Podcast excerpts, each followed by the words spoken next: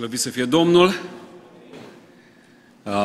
Mă bucur să vă văd aici pe toți. Dumnezeu să vă binecuvinteze. Este o seară de har, pentru că în continuare anticipăm prezența lui Dumnezeu în mijlocul nostru, nu-i așa? Îmi cer după acum scuze la cameraman, că vor trebui să alerge după mine. E bine să fim aici, în casa lui Dumnezeu. Pentru cei care nu au reușit să procure cartea ultima mea, am doar câteva exemplare, întrebări grele, și o mai am la sfârșit și pe aia de anul trecut, Pași spre locuri noi, dacă nu ați procurat-o deja, și uh, m-aș bucura să ne vedem la final și uh, să vă și semnez. Uh, suntem la sfârșitul uh, acestei serii de predici. Um, am făcut niște salturi, evident, din cauza lipsei de timp. Pentru toți cei care sunteți interesați să parcurgeți toată, o veți găsi pe rema punct ro. Um, Nu v-am ascuns că asta este o durere a inimii mele și am înțeles că întotdeauna chemarea este acolo unde este durerea. Okay? Când te uiți la o lucrare, la o biserică și nu-ți place cum sună corul, ești chemat să mergi să faci ceva.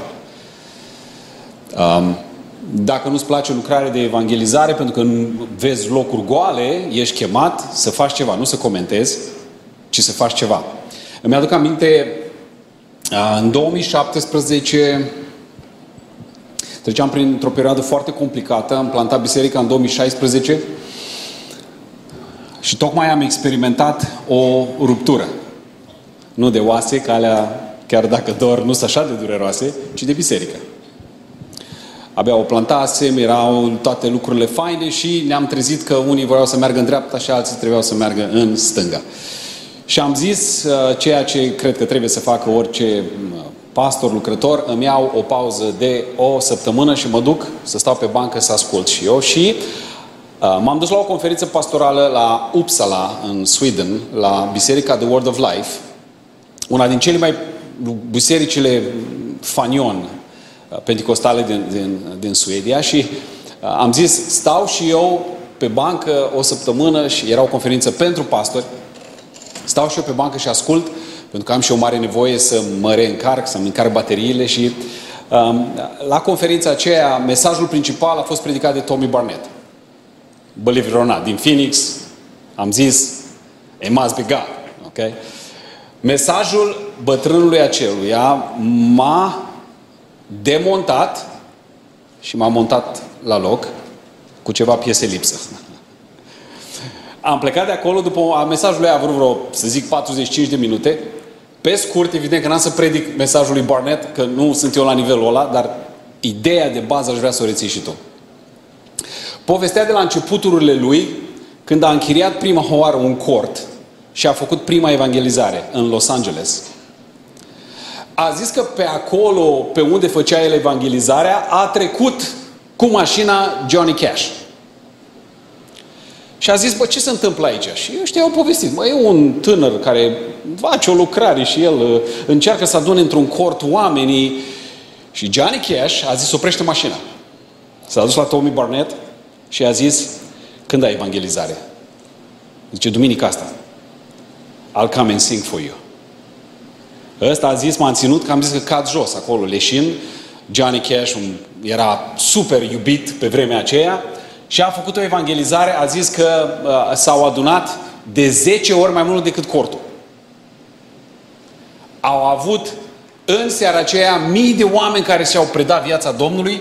A fost o sărbătoare extraordinară acolo. Uh, i-a mulțumit lui Gianni, au, au strâns cortul și el s-a dus spre mașină să bage cheia și să plece. Și când se bage cheia, apare un, un, un bătrânel cu un baston acolo, care făcea parte din congregația lui. Unii, unul dintre cei care nu prea fac ei multe, dar se roagă cu sinceritate pentru, pentru păstor. Și uh, când îl vede, îi spune, pace frate, ce faci? Zice, am venit să spun, ai făcut un job extraordinar astăzi. Extraordinar. Oamenii s-au predat. Dumnezeu a lucrat. A fost extraordinar. Dar vreau să spun ceva. Și Tom îi spunea, eram cu inima așa, ca o franzelă de aia din Ardeal, așa mare era. M-a lăudat. Bătrânul îi zice, vreau să spun ceva. Ce? You can do more. Bă, cum să fac mai mult? După aceea, fast forward, prima biserică pe care au făcut-o a zis că a făcut atât de multe locuri că nu se aștepta nici măcar jumate să vină la deschidere. Zicea că s-a uitat de pe bir, din birou așa și a văzut că s-a umplut, a predicat, a fost un har extraordinar. S-a terminat totul frumos, oamenii s-au pocăit, s-au predat Domnului și când s-a dus la mașină, când se bage cheia, bătrânelul cu bastonul. Ai făcut o treabă extraordinară. Un mesaj ca ăsta n-am auzit niciodată. Dar vreau să spun ceva. Ce? You can do more. Cum să fac mai mult, zice, acum? Adică acum mai mult. Și apoi a povestit de Dream Center din Los Angeles, milioane și milioane de dolari pe care nu le avea și Dumnezeu a lucrat. Când l-au inaugurat, a fost primarul Los Angeles-ului, Los Angeles-ului acolo, a fost o lucrare extraordinară. După ce s-au bucurat, când se plece acasă, în parcare, ghiciți cine era? Bătrânelul. Ai făcut o treabă excepțională. Fantastic. Te felicit. Dumnezeu să te binecuvinteze. Dar vreau să spun ceva. Ce? You can do more. Și atunci se uită peste noi, că am în jur de trei mii de păstori acolo. Dintre care cel mai mic mă consideram eu. Împachetat cu familia din America, în România, într-o groapă majoră. Și se uită așa peste noi și eu am simțit atunci că Dumnezeu îmi vorbește și, și, și spune așa. Faptul că sunteți aici înseamnă că Dumnezeu vă folosește. Sunteți oameni hăruiți pe care Dumnezeu vă folosește. Faceți o treabă extraordinară în bisericile voastre, că dacă nu, nu erați invitați la conferința asta. Dar vreau să vă spun ceva. You can do more. Așa că în seara asta vreau și eu, pentru că mi-am adus aminte, ieri am stat la un mic dejun cu uh, un frate și cu uh, Angel Barnett, Nora lui Tommy, soția lui Luc, pentru că va veni la conferința de femei din octombrie de la Rema și i-am, i-am povestit despre ce impact a avut socrul ei în, în slujirea mea și în, în ceea ce s-a întâmplat acolo și mi-am adus aminte de episodul ăsta în timp ce stăteam jos și am zis, asta e cea mai bună introducere, you can do more. Indiferent în ce stadiu ești, poate, poate zici că, bă, ești pensionar, nu prea mai am ce să fac. You can do more. Poate zici, am copii mici, nu văd capul, capul de car seat și pamper și astea. You can do more. Indiferent cine ești, cu sau fără resurse, poți să faci mai mult pentru Dumnezeu. De fapt, durerea pe care o resimt în ultima vreme are de-a face cu faptul că suntem foarte confortabili.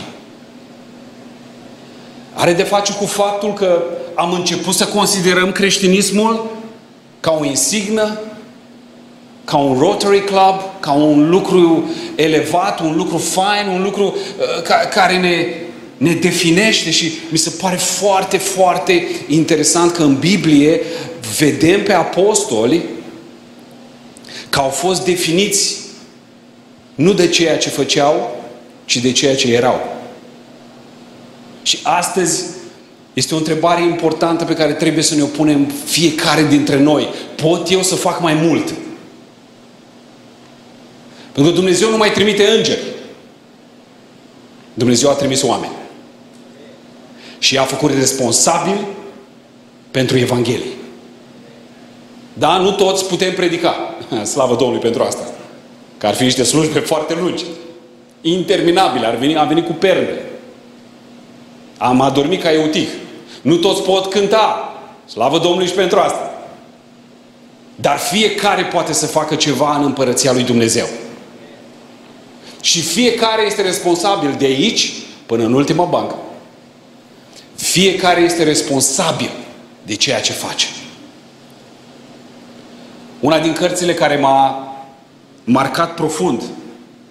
A fost, um, în ultima vreme pe care am citit-o, a fost o carte a lui Andy Stanley. Unde vorbește despre diferența dintre vechiul legământ și noul legământ și are acolo în introducere o povestioară care m-a, m-a frapat și m-a făcut să mă gândesc de două ori asupra eficienței mele. Spunea că a fost invitat în China, culmea, la comuniștii atei, să țină un seminar, dar seminarul nu era creștin, era cumva de leadership. Și a zis că femeia care l-a tradus, chinezoica, la un moment dat, după ce a terminat conferința, l-a abordat undeva și a spus: domnul Stanley, vreau să vă spun că eu am citit toate cărțile dumneavoastră. Și vreau să vă spun că eu m-am întors la Domnul prin cărțile pe care le-am citit. Și el a zis: wow, atunci m-am simțit așa de mândru, așa de deosebit. Și i-am zis: mulțumesc că îmi spui asta, dar chinezoica spune: da, am o întrebare pentru dumneavoastră. Spune. Noi trăim sub opresiunea comunistă, atee. Eu am citit cărțile astea, a, cărțile astea sunt ilegale aici. Eu le-am citit pe ascuns și m-am întors la Domnul. Dom'le, eu am o întrebare. De ce nu se pocăiesc toți oamenii în America? Wow! Și atunci a zis că toată mândria și tot ce avea el s-a dus la pământ și scria: am încercat să-i răspund filozofic și am încercat să o dau și să o dreg, dar realitatea este că trăim într-o societate care își spune creștină, dar este foarte departe de creștinismul adevărat. Foarte departe. Și de asta mi se pare important ca fiecare dintre noi să înțelegem că Dumnezeu ne-a așezat strategic acolo unde suntem. Am vorbit despre asta. Nu suntem la voia întâmplării. Niciunul dintre noi. Nu ești un accident, ci ești pus sau pusă acolo unde vrea Dumnezeu. Mai important ca orice, ești așa de strategic și de strategică, încât dacă n-ai fi tu, oamenii din, sub influența ta nu ar putea să se întoarcă la Domnul. E foarte important. Eu nu pot să ajung în cercul tău de influență. Tu nu poți să ajungi în cercul meu. Suntem puși și așezați strategic de Dumnezeu, așa cum Dostoevski și închipuia tabla de șah și noi pionii aceia în mâna, în mâna lui Dumnezeu. Și a, am învățat că cea mai bună cale să ajungem la oameni este să le dăm valoare, adică să-i ajutăm în nevoile lor și să îi iubim așa cum sunt ei, nu cum am crede noi că ar trebui să fie. Amin? Așa ar trebui să iubim. E bine, astăzi vrem să concluzionăm și mesajul se intitulează Focus pe Iisus sau Focus on Jesus. Și am să vă spun de ce este așa de important. Pentru că trăim în mijlocul unei pandemii. Societatea noastră este răvășită de o pandemie și nu, nu mă refer la aia de care știm toți. În mediul academic se vorbește din ce în ce mai mult și mai pregnant de scăderea puterii de concentrare a omului. În special la copii. Copiii din ce în ce mai mult își pierd puterea de concentrare și au apărut diagnosticele astea A D H D și toate lucrurile, îl trimit pe copil, îl bagă în pastile și așa mai departe. Dar este o un flagel a societății noastre, o pandemie nevăzută, dar semnalată de oamenii de știință. Și ea se accentuează. Pentru cei care ați citit Sfaturi pentru predicatorul al lui Spurgeon, la un moment dat, vestitul predicator se plângea și spunea că el nu poate să predice mai mult de o oră jumate. Maxim două. Noi ne uităm și spunea așa: puritanii înaintea mea predicau de la patru ore în sus. Brrr. Noi, noi de la două ore cred că încep să ne aștepte pe acolo cu, ne arată semne, degete și așa mai departe. Tumaci! Dar, vedeți, a început să scadă puterea de concentrare a oamenilor, da? Datorită gadgeturilor, a videoclipurilor vizionate de mic, copilul nu mai reușește să concentreze pe ce este important. Și atenție mare, părinți și bunici! Creativitatea lui scade. Pentru că creativitatea este dată de plictiseală. Copilul trebuie lăsat să se plictisească. Cele mai geniale idei au venit în urma plictiselii. Când a căzut mărul din copac, ăla se plictisea că se uita la măr. Dacă avea Insta, nici acum nu aveam teoria gravității. Nici acum. Probabil că nu știu ce, pluteam, nu știu. Copiii trebuie lăsați să plictisească. Generația asta nu mai știe să se plictisească, da? Pentru că mintea este tot timpul preocupată cu informații. Uitați-vă cât de bombardați suntem în stânga și în dreapta cu informații.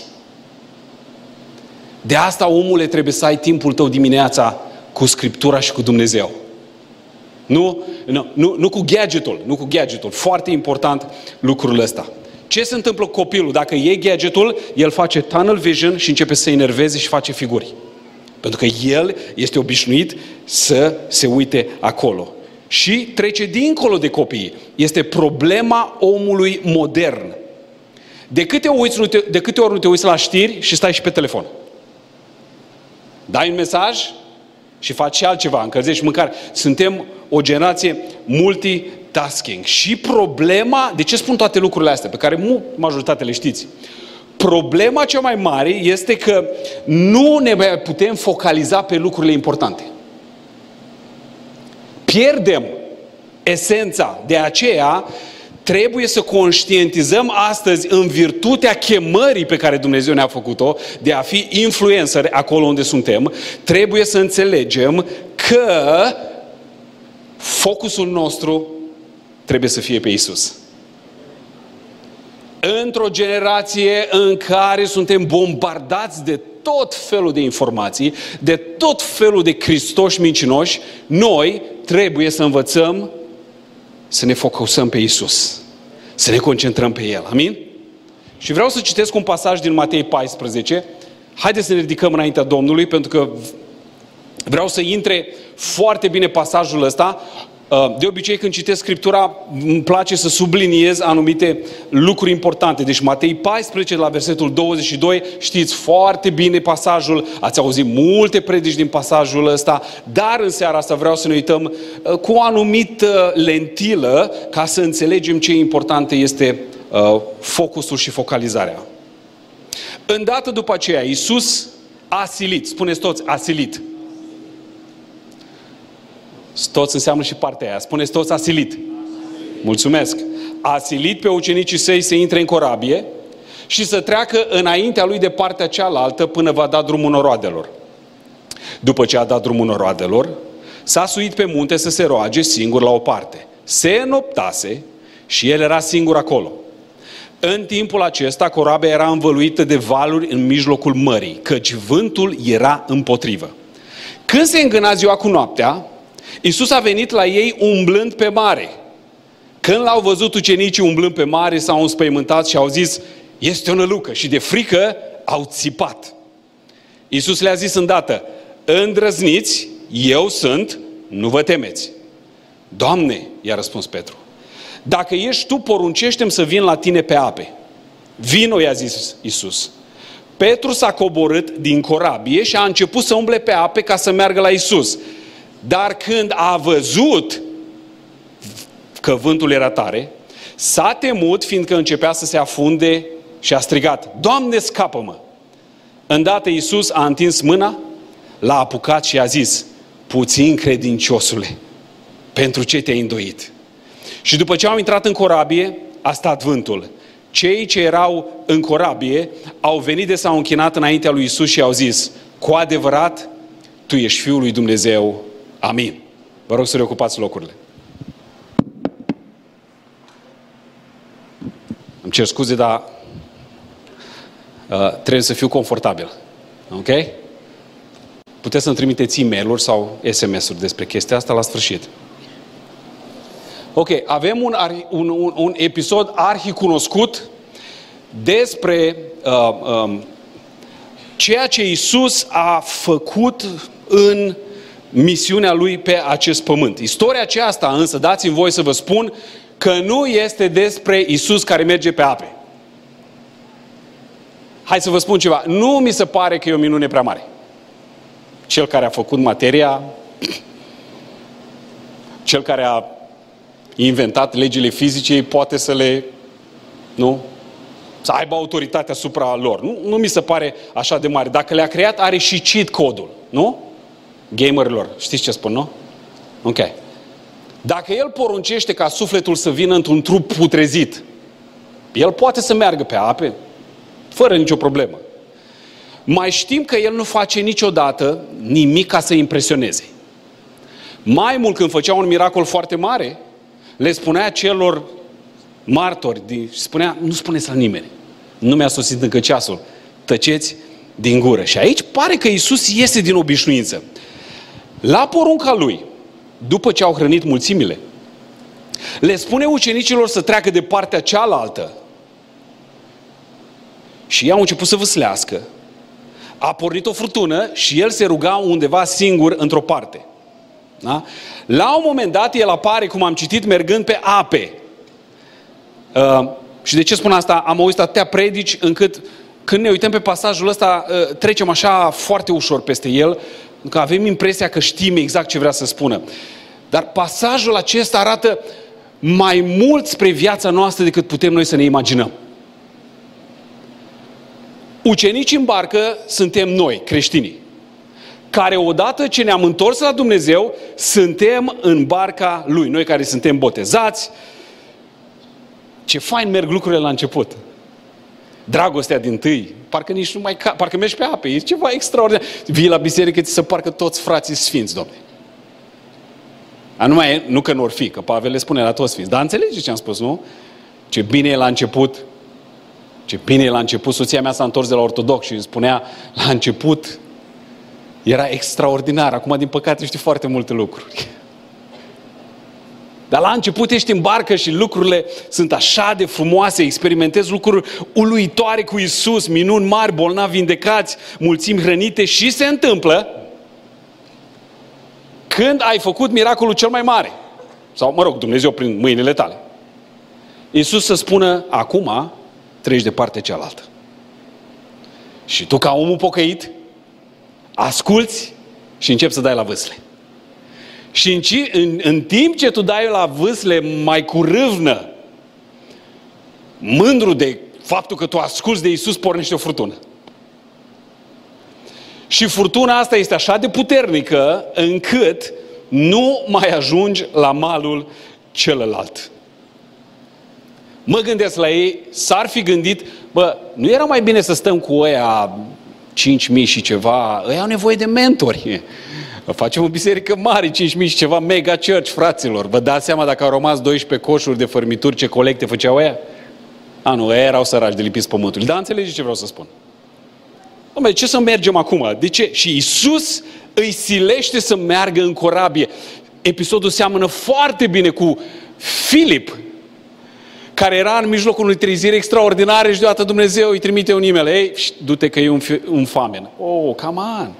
Eu sunt în mijlocul revival-ului, tu mă trimiți în pustie undeva? Da. Întotdeauna spun uh, păstorilor tineri care vin la mine mă, și mă întreabă, auzi, uh, uh, vreau să te întreb dacă lucrarea asta e din partea Domnului și îl întreb să-mi spună sensul în care l-a chemat Dumnezeu. Că dacă Dumnezeu l-a chemat în sus, am dubii, dacă Dumnezeu l-a chemat în jos, ia, ăla-i Dumnezeu.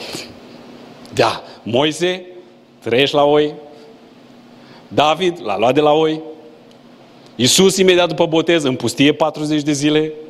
Pavel, marele fariseu, în, în Arabia și așa mai departe. Deci dacă sensul e în jos, sunt șanse mari să te fi chemat Dumnezeu. Ok? Deci, ei sunt chemați să vâslească și pornește furtuna. Barca era învăluită în valuri și vântul bătea și nu mai ajungeau. Acum, imaginează-ți că Iisus îți spune să faci ceva și dai faliment. Îți spune să pornești o lucrare nouă și o închizi. Îți spune să faci niște lucruri care tu ai ascultat, tu ai fost credincios sau credincioasă și, dom'le, nu ai reușit. Ani de zile te-ai rugat, ai făcut lucrurile bine și tot singur ai rămas. Boala tot este în trupul tău. Jobul tot nu a venit, relația tot nu s-a reparat. Mă gândesc, mă gândesc, încerc să intru în pielea ucenicilor vâslind. Unul dintre ei, sigur, strigă, Petrică, băi, ai auzit sigur? Și Petru spune, băi, ai fost cu mine. Doar ai văzut că ne-a silit. De asta v-am pus să repetați. I-a silit. Ei n-au vrut. După o zi de slujbă, slujire, vă, vă dați seama ce înseamnă să strângi doisprezece coșuri de fărmituri în soarele ăla? N-aveau aer condiționat. Și el le spune, mergeți la vâslire. Băi, Petre, tu ai înțeles bine? Petrică, băi, toți ați fost acolo. Ne-a silit. A fost ideea lui. E clar că este ideea lui. Și dacă este ideea și porunca lui, de ce vântul este împotrivă? Dacă el poruncește valurilor și mării și vântului, de ce totul este împotriva noastră? De ce sunt blocat în același loc de ani de zile și parcă nu mai vine ajutorul? Și mai vâslești puțin. Mai vâsle și apa te udă până la piele. Dați-mi voie să vă spun, n-aveau haine Columbia. Ok? Era uz până la piele. Frig, umed, uh, uh, obosiți, terminați și un gând nu-i lasă în pace. Pentru ce ne-a pus el să mergem și uite, suntem în fața falimentului? Răspunsul este, Iisus le-a spus să treacă de partea cealaltă, ca ei să-L vadă cu adevărat cine este El. Să vadă cu adevărat puterea Lui. În mijlocul furtunii, înspre dimineață, apare Iisus. Apare mergând pe ape, nu zburând. Atenție, Iisus putea să-și zboare. Țineți minte că n-au vrut să-L arunce de pe sprâncena templului? Zice că a dispărut. Cum a dispărut? A zburat. El putea să se facă nevăzut. Da? El apare mergând pe ape. De ce oare? Pentru că imaginea aceasta, furtuna, vâslirea, întrebările din mintea lor au creat cadrul perfect pentru ca ei să înțeleagă o lecție coloseală. O lecție enormă. Că Iisus Hristos este Domnul. Și este Domnul nu numai când ești pe munte, când ești tânăr și plin de bani și important, este Domn și când ești în vale și când ai la vâsle, și când ai eșuat, și când ești ud până la piele, și când te vorbesc cu oamenii de rău, și atunci Iisus este Domnul. Binecuvântat să fie numele Său. Deci de unde știm asta? Pentru că la final scrie, i s-au închinat. I s-au închinat. Au înțeles, au realizat cu cine au de-a face. Când se apropie Iisus de ei, detaliul pe care îl avem în povestirea lui Ioan include acest detaliu că au vâslit circa opt kilometri. Da? opt kilometri. Vă dați seama. Asta n-a fost o iluzie sau un truc așa u- ușor. Iisus a mers pe ape kilometri întregi și toate astea ca să învețe ceva. Lucru evident care s-a întâmplat este că s-au speriat. Cine nu s-ar fi speriat dintre noi? Mergem noaptea la baie și îi se pare că e o nălucă și îți țare inima din piept. Dar apoi să mai vâslești și în mijlocul apei, a întunericului, să apară cineva mergând pe apă. E clar că te sperii. Și Iisus strigă și spune, nu vă temeți, nu vă speriați, sunt eu. Iar Petru, cel mai impetuos dintre ei, spune, Doamne, dacă ești Tu, spune să-mi vii la Tine. Dacă ești Tu, spune-mi să-mi vii la Tine.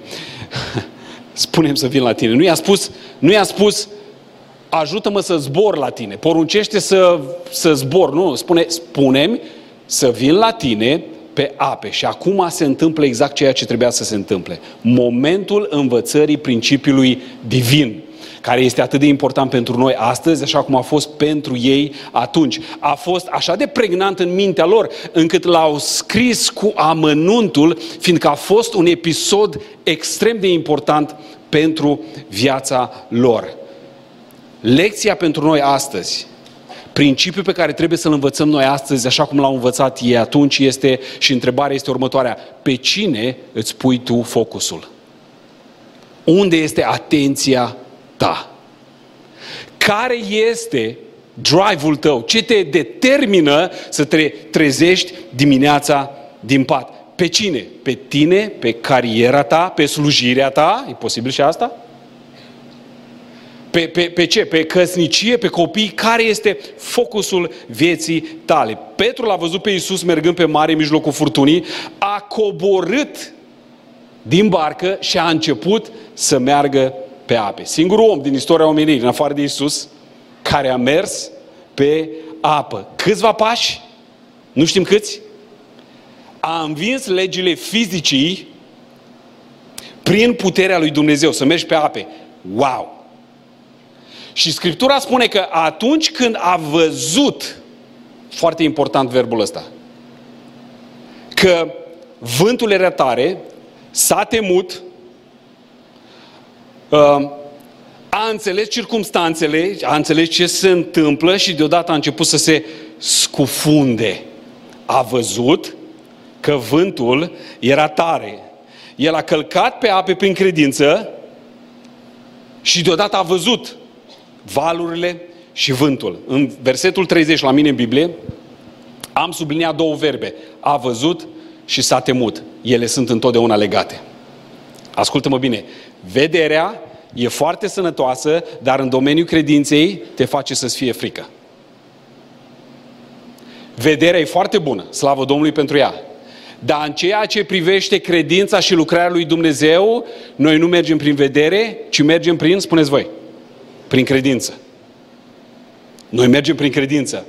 Petru a coborât prin credință. Când a început să schimbe macazul și a început să vadă, deja frica a intrat în inima lui. Petru a început să se focuseze pe probleme, pe imposibilitate, pe rațiune. Dom'le, era rațional să nu poți să mergi.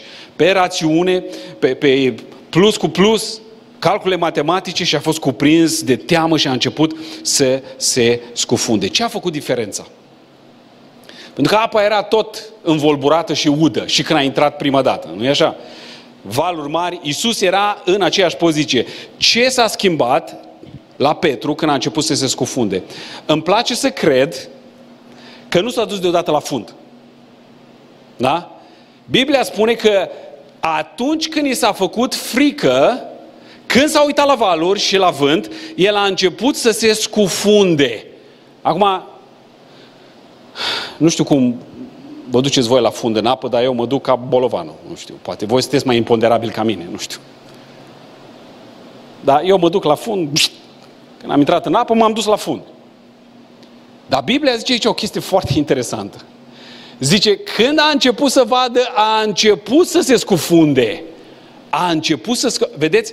Puterea lui Dumnezeu încă îl ținea, încă îl ținea la, la suprafață. Da? El nu s-a dus deodată. Atunci când începi să te scufunzi, dragul meu, atenție mare, stai liniștit, Dumnezeu este în control. Mulți dintre noi ne panicăm. Am început să iau apă la galoși. Băi, eu am făcut tot ce îmi spune Dumnezeu. Am coborât din barcă, am ascultat de El, am mers pe ape și acum am început să iau apă la papuci. Ce se întâmplă? Este o scufundare controlată, dragilor. A fost o scufundare controlată. Era puterea lui Dumnezeu care îl ținea și puterea lui Dumnezeu care a îngăduit ca el să se ducă, fiindcă el nu se focusa pe ceea ce trebuie, a început să se uite la cei care îl vorbesc de rău, la valuri, la... Înțelegeți voi? A fost o scufundare controlată. Când doctorul îți dă o veste proastă, stai calm, e o scufundare controlată. Când business-ul nu-ți mai merge cum îți mergea, stai calm, stai calm, este o scufundare controlată. Toți cei care sunt în barca lui Dumnezeu nu sunt la voia întâmplării? Dumnezeu nu s-a trezit dimineața și a spus: Claudiu, nu mai place de fața lui. Mi-a plăcut până acum, l-am dus, dar de astăzi nu mai place de el. Nu. Biblia spune că Dumnezeu este același în veci, amin? Nu se schimbă, nu face Alzheimer, n-am cum să mă rog, în așa fel încât să-l conving să mă iubească mai mult. N-am cum să slujesc în așa fel încât să-l conving să fie de partea mea. El este de partea mea, amin. Și dacă începi să te scufunzi, relax, calm down. Este o scufundare controlată. Când vin valurile peste capul tău, stai liniștit, stai liniștit, el este în control. Ieremia, dacă țineți minte, stătea pe vârful picioarelor în balta aceea, în mocirla aceea, abia trăgea puțin, puțin aer, abia, abia dacă mai respira, credea că va muri. Și spunea, m-au năvălit, am, m-au năvălit apele peste cap, am crezut că mor. Ce nu știa el este că împăratul poruncise să nu-l ucidă. Pentru că Dumnezeu este în control. Scufundarea ta este controlată. Nu știu prin ce treci acum. Mă gândesc că dacă ești om ca mine, ai și tu problemele tale. Ascultă-mă bine ce spun, că e din partea lui Dumnezeu. Scufundarea este controlată. Dumnezeu nu te-a lăsat niciodată. Nici o clipă. Nici când. Lui Israel îi spunea, din, până la bătrânețe v-am dus. Voi credeți că acum vă las? acum vă abandonez? Nu, în niciun caz. Fă astăzi în viața ta un pas înapoi și privește la mila și la protecția Lui. Atenție!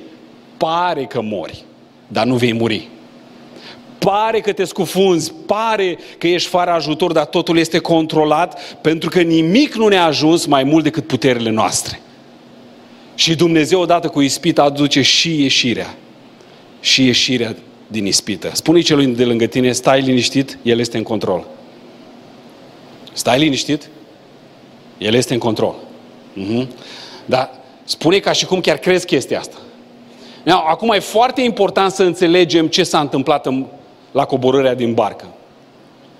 Pentru că mulți dintre noi, Meni, vină puțin aici că am nevoie de tine. Mulți dintre noi am citit aia, dar nu le avem cu imaginație și vreau să vă ajut puțin. Astăzi Meni va fi pentru noi Isus. Ok? Du-te acolo la bancă, în picioare și uite-te la mine. Now, Isus venea pe ape, corect? Petru, căposul, impetuosul, spune, dacă tu ești, poruncește-mi să vin. Și spune, vino Petre. Ce a trebuit să facă Petru? A trebuit să coboare din barcă, corect? A coborât din barcă, a fost la nivelul apei, era la același nivel cu Iisus. Și a început să meargă. A început să meargă. A început să meargă. Unde se uita el când mergea? Știm că se uita la Iisus. Focus la Iisus. De unde știm? Pentru că a spus acolo apostolul, în momentul când a început să se uite, să vadă valurile și vânturile, adică nu se mai uita la Iisus, a început să se scufunde. Și atunci strigă la Iisus, pentru că el deja era în apă și Iisus îi prinde și îl scoate afară. Unde? În apă lângă el. El a stat prin credință pe suprafața apei în momentul când se uita la Iisus. Focus on Jesus, nu, nu pe altceva. Mulțumesc, Mani. Focus on Jesus. E foarte important să înțelegem treaba asta.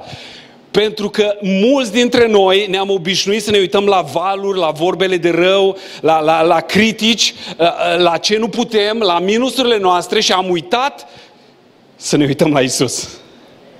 Dacă ești în barcă și ești confortabil în biserică, eu vreau să spun, Iisus nu vrea, nu vrea să fie acolo. Iisus vrea ca să pășești, pășești în afară. Dar singura șansă să calci pe ape este să te uiți la El. Să te uiți la puterea Lui, la harul Lui, la bunătatea Lui. Să te aduci aminte de rugăciunile pe care le-a ascultat, de crizele din care te-a scăpat, de vindecarea Lui. Să te aduci aminte de bunătatea Lui când s-a uitat la Iisus. Petru l-a văzut pe Mântuitorul lui. Nu știu ce privire avea Iisus, abia aștept să o văd. Nu este nimic ce-mi doresc mai mult în lumea asta și în cealaltă decât să mă uit la chipul lui și să-i văd ochii. Ochii aceia care s-au uitat la Zacheu și i-a zis coboară jos, ochii aceia care s-au uitat la Vameș, la Matei și i-a spus urmează-mă. Cu o singură privire a lăsat totul și s-a dus după Iisus. Petru s-a uitat la Iisus și când s-a uitat la Iisus, atunci, atunci putea să meargă pe ape. Refuză să fii distras de tot noizul ăsta, de toate zgomotele care sunt în jurul tău, în viața ta. Refuză să-ți fie frică sau să fii consumat de orice situație care pare imposibilă. Iisus este Mântuitorul, Cel care desăvârșește credința noastră. Și dacă Iisus îmi spune să vin, să calc pe ape, mă duc. Dacă Iisus îmi spune să las poziția de confort și să-L urmez, mă duc. Pentru că este mai bine cu El pe ape, în mijlocul furtunii, decât singur în barcă văslind. Mult mai bine cu El. Mult mai bine cu El. Mult mai bine cu El. Să știi că Iisus are toată autoritatea în cer și pe pământ. Ați spus sau nu a spus? N-a spus, am nouăzeci și nouă la sută, sunt unele zile din an când n-am autoritate, sunt unele ființe care, peste care Bene Elohim, Fiul lui Dumnezeu, păstaia pe aia n-am. Nu, nu, zice, am toată autoritatea, toată puterea. Mi s-a dat în cer și pe pământ. Asta a afirmat El la înviere. Și focus pe Iisus înseamnă, în primul rând, că El este Mântuitorul tău. El n-a venit să te condamne. N-a venit să te condamne. Dacă El ar intra acum aici și s-ar pune lângă tine, te-ar mângâi, mângâia și ți-ar spune te iubesc. Nu ți-ar spune greșelile tale? Singurii pe care i-a certat au fost fariseii, ăia cu togile, cu filacteriile, care se dădeau ce nu sunt. Dar pe păcătos l-a iubit. S-a uitat la tânărul bogat, a văzut ce îi lipsește și zice că l-a iubit, l-a iubit. La femeia păcătoasă pe care o adus acolo, s-a uitat la ea și a iubit-o și a zis, ești mântuită, ești vindecată, du-te și să nu mai păcătuiești.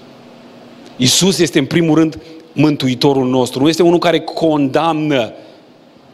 Satan a convins pe mulți oameni ca să-L vadă pe Dumnezeu ca pe un Dumnezeu răzbunător. Dumnezeu care stă cu biciul, cu luneta, fel de sniper. Cum te-a prins? Bang, gata, ai căzut. Unii văd religia ca un set de reguli, de restricții și lucruri pe care nu trebuie să le faci dacă vrei la sfârșit să primești o recompensă. Și realitatea este cât se poate de departe de lucrul ăsta. Dumnezeu ne cheamă la o relație cu El, o, o relație între un tată și un fiu. O relație de dragoste, de protecție, o relație binecuvântată. El nu condamnă pe femeia prinsă în curvie. Îi spune, te condamnă? Unde sunt cei care te condamnă? Doamne, nu mai este nimeni, nici eu nu te condamn. Du-te și să nu mai păcătuiești. Și Pavel îi spune lui Timotei, Dumnezeu dorește ca toți oamenii să fie mântuiți și să vină la cunoașterea adevărului. Asta e inima Tatălui. Nu mai segregați oamenii pe zone, pe culori, pe pregătire sau nepregătire. Nu, nu, nu mai judecați oamenii în felul ăsta. Judecați-i cu ochii lui Dumnezeu. Dumnezeu iubește pe oameni. Când se uită pe pământul nostru, Dumnezeu nu vede turle, aur, nume, faimă, ci Dumnezeu vede suflete care trebuiesc mântuite. Atât de mult îi pasă de suflete, încât a trimis ce a avut mai scump pe Iisus Hristos, binecuvântat să fie numele Său. Și El are aceeași inimă și astăzi, aceeași inimă și astăzi.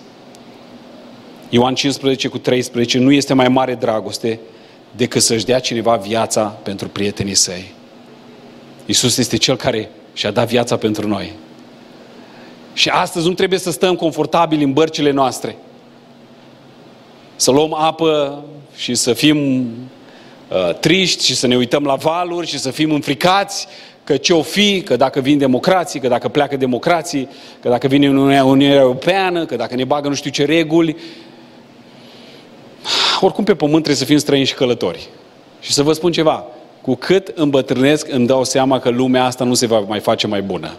Și îmi dau seama și mă bucur de anul în care m-am născut, pentru că nu o să mai stau foarte mult pe pământul ăsta ca să văd ce nenorociri sunt.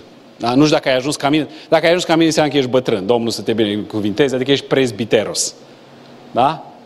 Da? Mă bucur când văd stricăciunea de pe pământ, dar în același... Mă bucur, nu mă bucur. Mă, mă îngrozesc și mă bucur că nu o să fiu mult aici. Dar ceea ce îmi dă speranță și ceea ce mă face să merg mai departe este că știu că toate lucrurile se vor strica. Pentru că pământul ăsta trebuie să ardă cu tot ce este pe el. Amin?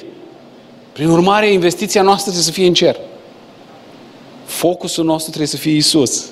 Care este porunca Lui? Ce spune Iisus familiei noastre? Ce spune Iisus slujirii noastre? Ce spune Iisus vieții noastre? Pentru că focus pe Iisus înseamnă că El pentru tine este răscumpărător, nu numai mântuitor. El este Cel care ne-a răscumpărat, nu-i așa? Efeseni unu cu șapte. În El avem răscumpărarea prin sângele Lui, iertarea păcatelor, după bogățiile harului Său. Oamenii încearcă să îi convingă pe ceilalți, de fapt Satana prin oameni, încearcă să îi convingă că se poate și cu alternative. Mai un dar, mai un ban, stai în față, știi cum e. O icoană, un sfânt, o pomană în România se poartă treaba asta. Primul care a încercat să folosească o răscumpărare surogat a fost Cain, atunci când a adus o jertfă diferită. Cain a crezut că poate să obțină o răscumpărare fără vărsare de sânge și că poate să o înlocuiască cu propria lui trudă. El era agricultor, un om muncit, avea mâinile bătătorite. El a fost extrem de deranjat că jertfa lui n-a fost primită, a fost muncită jertfa lui, n-a fost furată.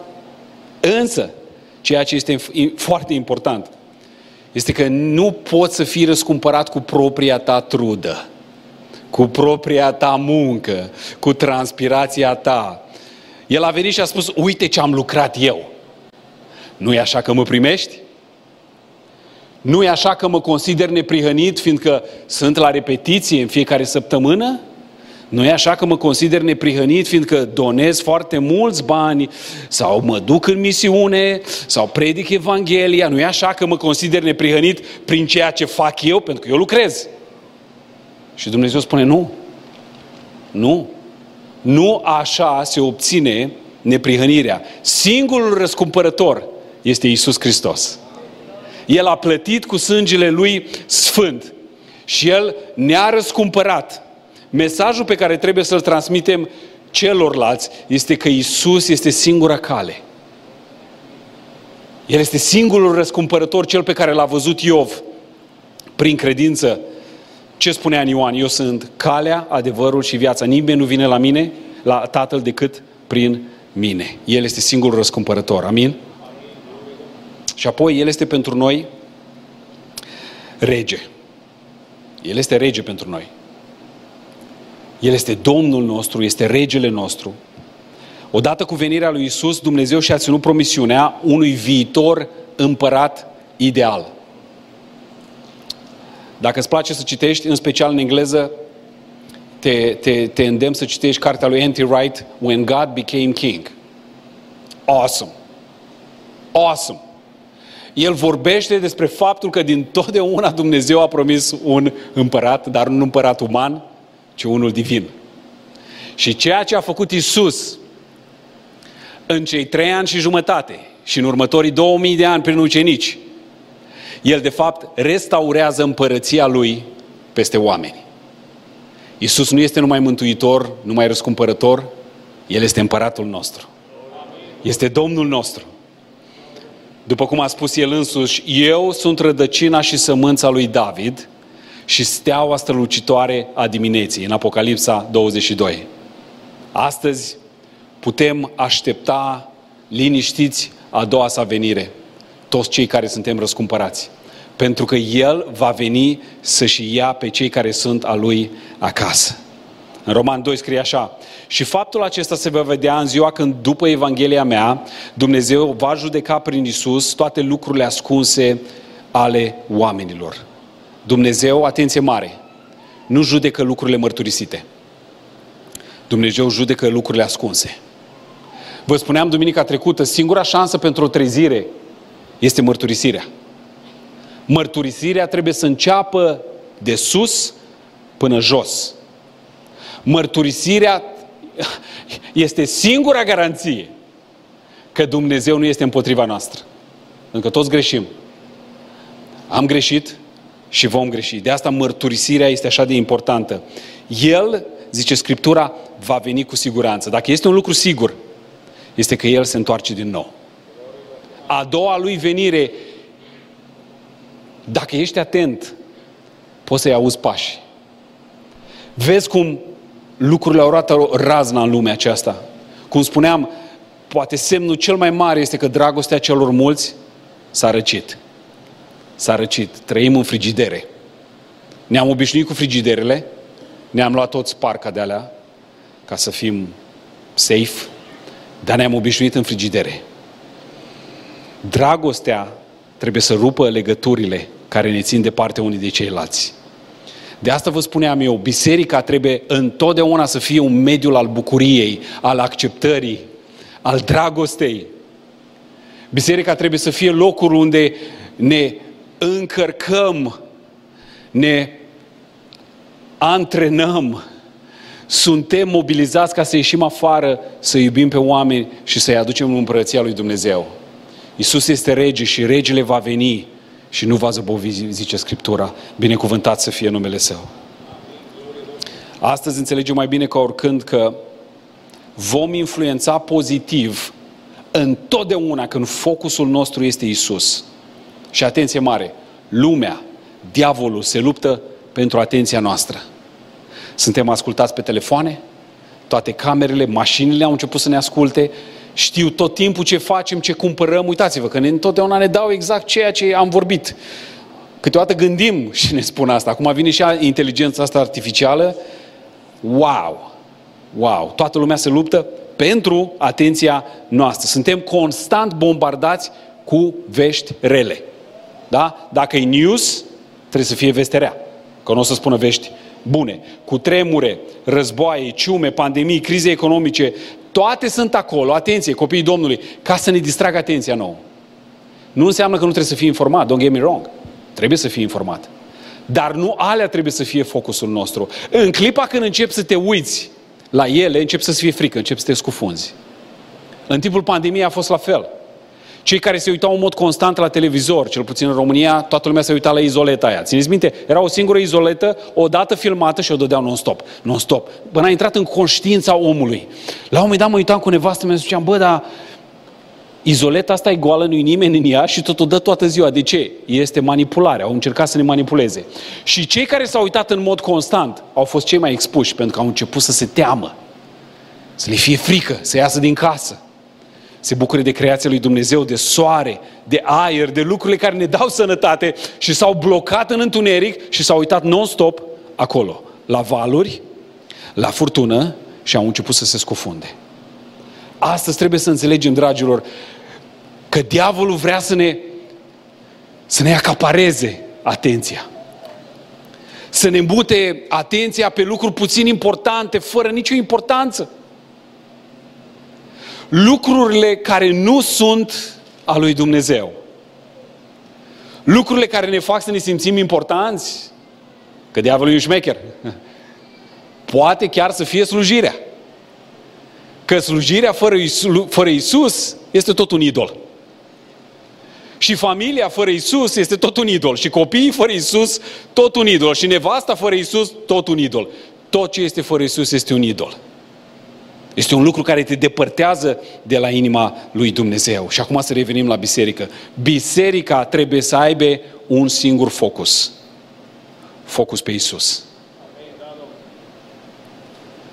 Ar trebui să intrăm puternic în statutele noastre și să vedem dacă acolo este Iisus. Să băgăm grebla, hârlețul, lopata, ce vreți voi, nu știu, să facem conferințe unde să vorbim despre ceea ce vrea Iisus.